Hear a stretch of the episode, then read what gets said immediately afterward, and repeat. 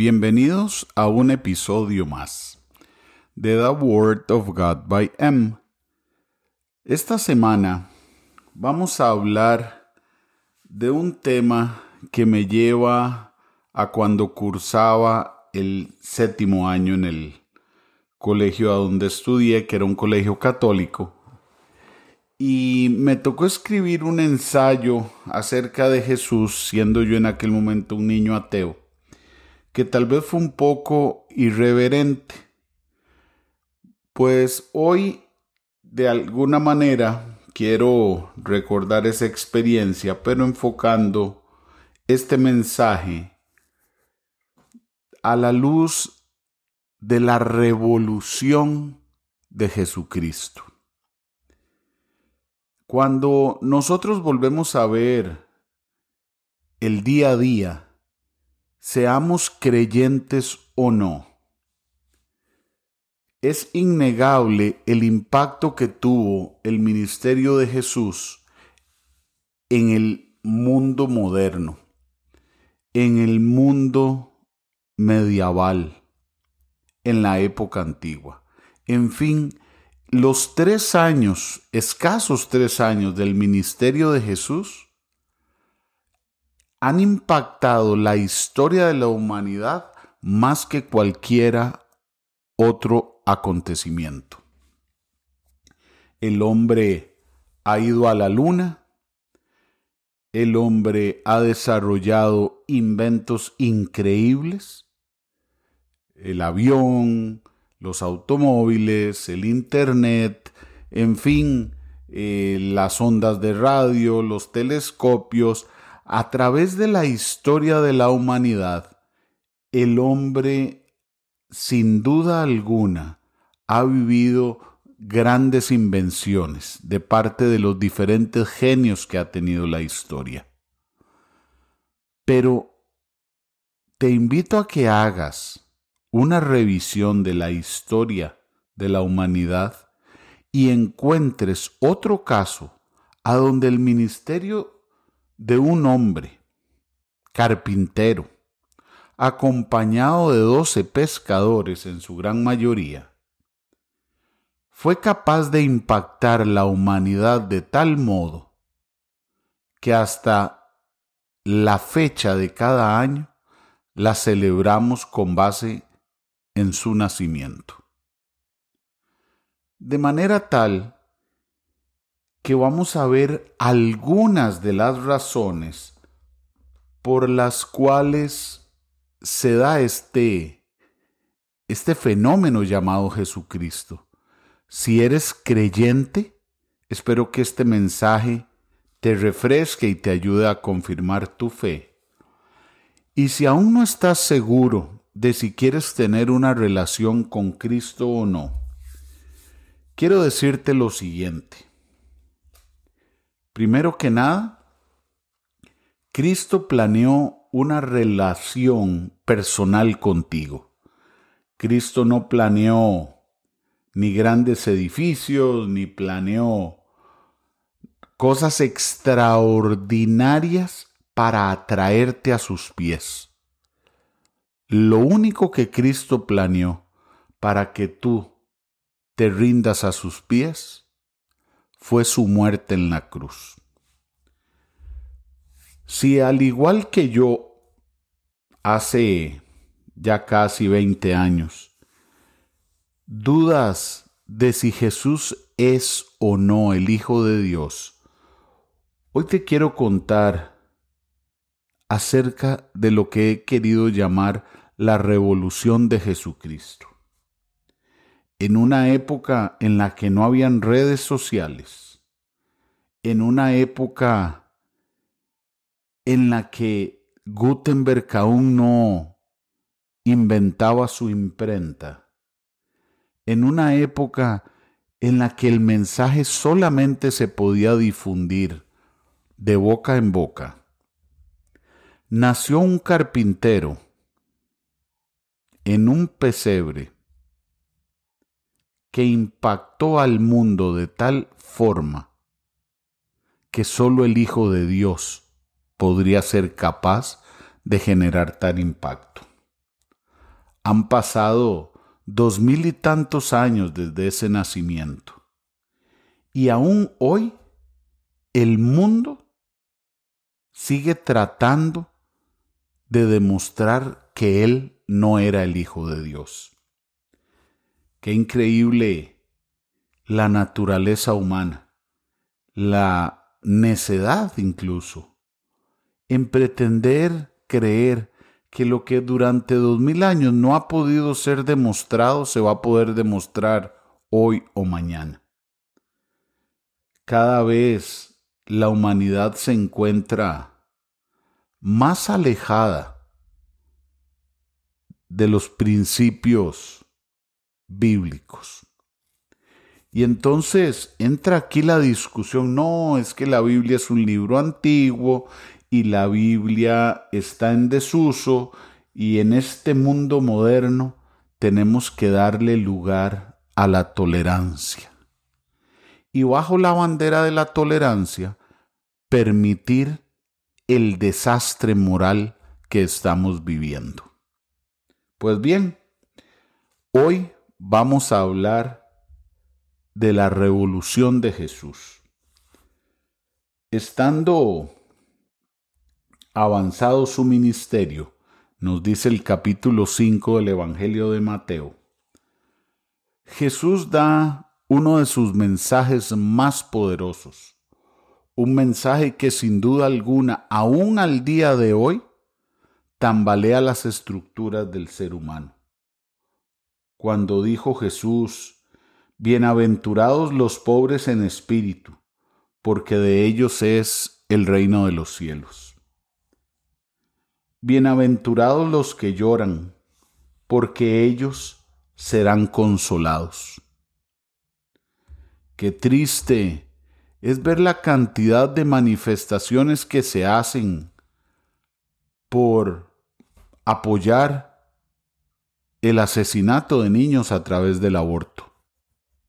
Sin embargo, hace dos mil y tantos años, Jesús nos dijo, Bienaventurados los mansos, porque ellos heredarán la tierra. ¿Te has puesto a pensar alguna vez qué defensa tienen estos millones de niños que año a año son exterminados a través del aborto? ¿Cómo la humanidad ha entrado en un silencio complaciente, convirtiéndonos de alguna manera en cómplices de la atrocidad que es el aborto? Dice el sermón que se ha llamado el sermón de las bienaventuranzas. Bienaventurados los que tienen hambre y sed de justicia, porque ellos serán saciados. Te tengo una pregunta. ¿Es justicia el no poder caminar tranquilamente por la calle con una Biblia porque eres objeto de insultos? ¿Es justicia el que un maestro no pueda llevar una Biblia a una escuela porque lo acusan de fanático? Pero sí se pueden iluminar edificios públicos con la con los colores del arco iris. Arco iris que significa el pacto de Dios con la humanidad y han pretendido robárselo para justificar que ahora es la bandera de un movimiento que atenta contra mandamientos de Dios? Quiero decirte que Jesús dijo, bienaventurados los misericordiosos, porque ellos alcanzarán misericordia. Estas manifestaciones que hizo Jesús en el Sermón de las Bienaventuranzas vinieron a dar vuelta a la forma de pensar del ser humano. Bienaventurados los de limpio corazón, porque ellos verán a Dios. Te tengo una noticia ninguno de nosotros puede por sí mismo tener un limpio corazón. Todos somos pecadores. Pablo dijo de los pecadores yo soy el primero. Bueno, yo no había nacido, porque si hay alguien que ha sido un gran pecador he sido yo. Yo no tengo este podcast porque sea más bueno que tú ni más santo que tú. Yo tengo este podcast porque sé quién soy yo, un pecador que necesita de Cristo para limpiar mi corazón, que necesito de la sangre que Cristo derramó en la cruz para obtener mi salvación. Bienaventurados los pacificadores, porque ellos serán llamados hijos de Dios. Bienaventurados los que padecen persecución por causa de la justicia, porque de ellos es el reino de los cielos. Pero ¿saben a cuál justicia se refiere? A aquella justicia que hoy está torcida, persiguiendo a los que de una u otra manera desean orar antes o después de un partido de fútbol, antes o después de un evento deportivo. Resulta ser que nos ha sido cercenada nuestra libertad de expresión por aquellos que un día desfilaron clamando por tener la libertad de vivir como les da la gana. Te tengo una pregunta. ¿Por qué nuestra libertad de expresión, la libertad de decir que creemos en Cristo, la libertad de decir que amamos a Cristo, tiene que ser cercenada, tiene que ser básicamente exterminada por aquellos que hoy dicen que es que somos radicales. Simplemente porque pretendemos vivir una vida de acuerdo a los principios de Jesús. Y no te equivoques, Jesús amó a los pecadores, Jesús no vino a amar a los santurrones, de ninguna manera. Jesús vino a este mundo para amar a los pecadores. Pero hoy el mundo totalmente de cabeza extingue la posibilidad de que quienes amamos a Cristo nos manifestemos porque nos tildan de locos, de secta, de mil y una cosas. Pero esto no se le escapó a Dios, dice el Evangelio de Mateo capítulo 5 versículo 11, Bienaventurados sois cuando por mi causa os vituperen y os persigan y digan toda clase de mal contra vosotros, mintiendo. Regocijaos y alegraos, porque vuestro galardón es grande en el cielo, porque así persiguieron a los profetas que fueron antes de vosotros.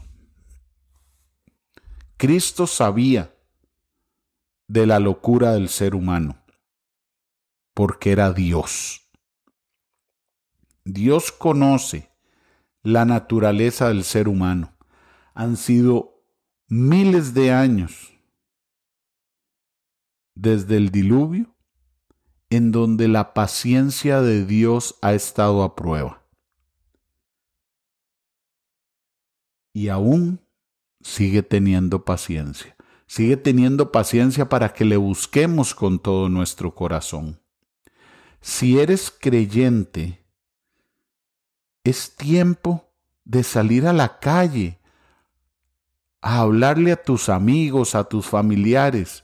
No te avergüences de Cristo. No seas tímido en tu cristianismo. No es fácil llegar y decirle a una persona, oye, te invito a escuchar un estudio de Biblia, te invito a que leamos la Biblia juntos.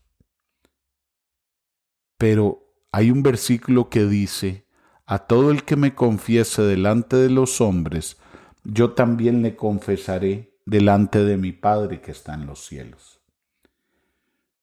Sigue diciendo el capítulo 5 en el versículo 13, vosotros, hablándonos a nosotros los creyentes, vosotros sois la sal de la tierra, pero si la sal pierde su sabor, ¿con qué será salada?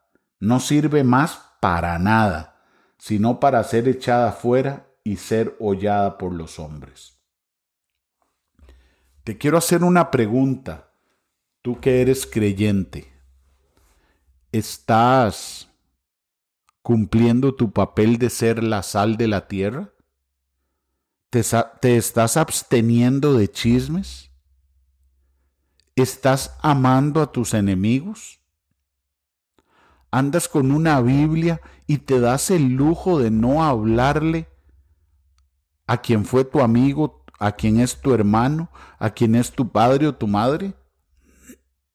Si quieres ser realmente la sal de la tierra, tienes que estar dispuesto a sufrir afrenta, tienes que estar dispuesto a amar.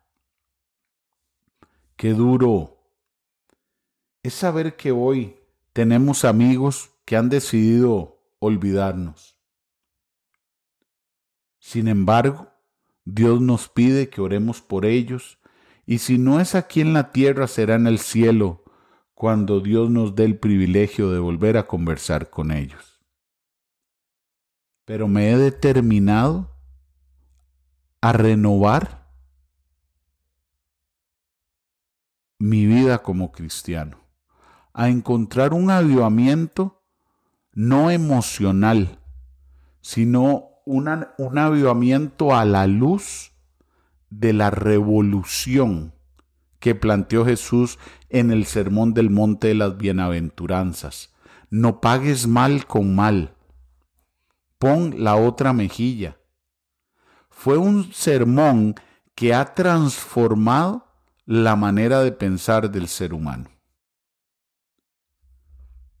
Si tienes dudas acerca de si Jesús es o no el Hijo de Dios, te invito a que hagas la prueba y durante 30 días te des a la tarea de estudiar la Biblia, te des a la tarea de leer el capítulo 5 del Evangelio de Mateo y tratar de vivir tu vida como Él te invita a que lo hagas, a que lo hagamos. Lee el capítulo 3 del Evangelio de Juan, donde llega ese gran sabio Nicodemo a conversar con Jesús y Jesús le dice, porque de tal manera amó Dios al mundo, que ha dado a su Hijo unigénito, para que todo aquel que en él cree no se pierda, mas tenga vida eterna. Un día, quienes hemos decidido aceptar a Cristo en nuestro corazón, vamos a estar en la eternidad con Él. Pero no lleguemos para avergonzarnos, lleguemos para gloriarnos con Él. Cumplamos nuestra tarea como creyentes, id por el mundo y hacer discípulos. Vivamos aceptando nuestros errores. Vivamos amando a quienes nos hacen daño. Y no nos cansemos de defender los principios de Cristo. Yo no sé cuál es la lucha que hoy tiene el mundo por destruir la fe cristiana, pero lo cierto es que mientras nos encontremos determinados a vivir para Cristo, el mundo nunca tendrá victoria en eliminar la obra de Jesús, en eliminar la revolución que inició hace dos mil años y aún hoy tiene vigencia. Hay sistemas políticos que han desaparecido o van desapareciendo. Te invito a que me, digas el nombre de cinco países comunistas hoy en el siglo XXI. En el siglo XX era muy fácil. Tenías todos aquellos países detrás de la cortina de hierro. ¿Qué pasó con la revolución de Lenin, la revolución de Marx, la revolución de Engels? Pasó de moda, desapareció y hoy quedan ahí tres gatos, un gato muy grande que es China, que tiene un sistema comunista discutible, más pudiéramos llamar un régimen autoritario que se autodenomina comunista, pero que está muy lejos de los principios que el comunismo enarbolaba. Tenemos Corea del Norte y ahí encontrarás tú algún otro. Pero ¿sabes qué? Hoy, más que nunca, las iglesias están volviendo a reavivarse. Hoy más que nunca, los cristianos del mundo debemos tomar nuestras Biblias y salir a la calle a pregonar el Evangelio. Porque el mundo necesita de nosotros. Somos los responsables de hacer que la sociedad vuelva a amar la familia.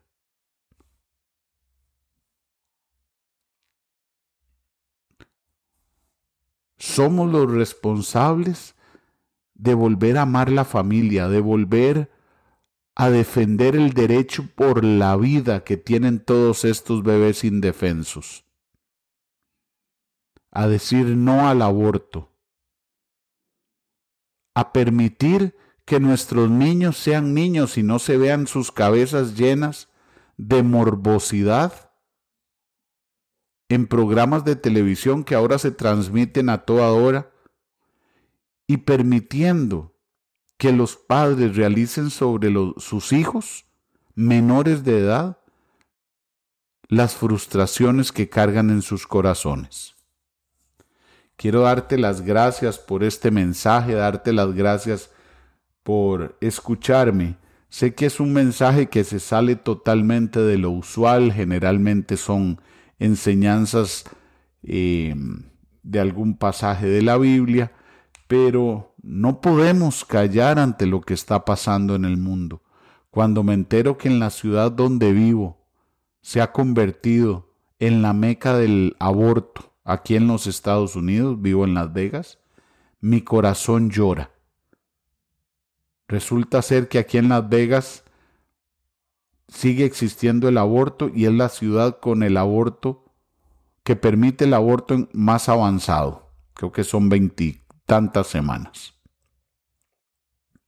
Así que por esta semana, este podcast te invita a vivir la revolución de Cristo. Vamos a orar. Gracias te damos, Señor por el sermón del monte de las bienaventuranzas. Gracias te damos, Señor, porque un día nos diste las herramientas para vivir una vida diferente a la locura que vive el mundo de hoy. Aviva nuestros corazones, permítenos a salir, a llevar el mensaje de amor que concretaste en la cruz. Ayúdanos a esparcir por el mundo tu semilla y hacer entender que hace dos mil y tantos años pagaste por los pecados de toda la humanidad. Te damos las gracias en el nombre de Cristo Jesús. Amén.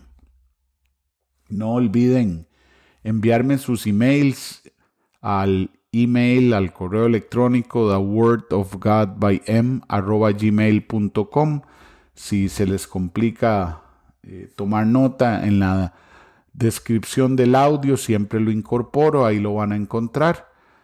Y que tengan una muy feliz semana.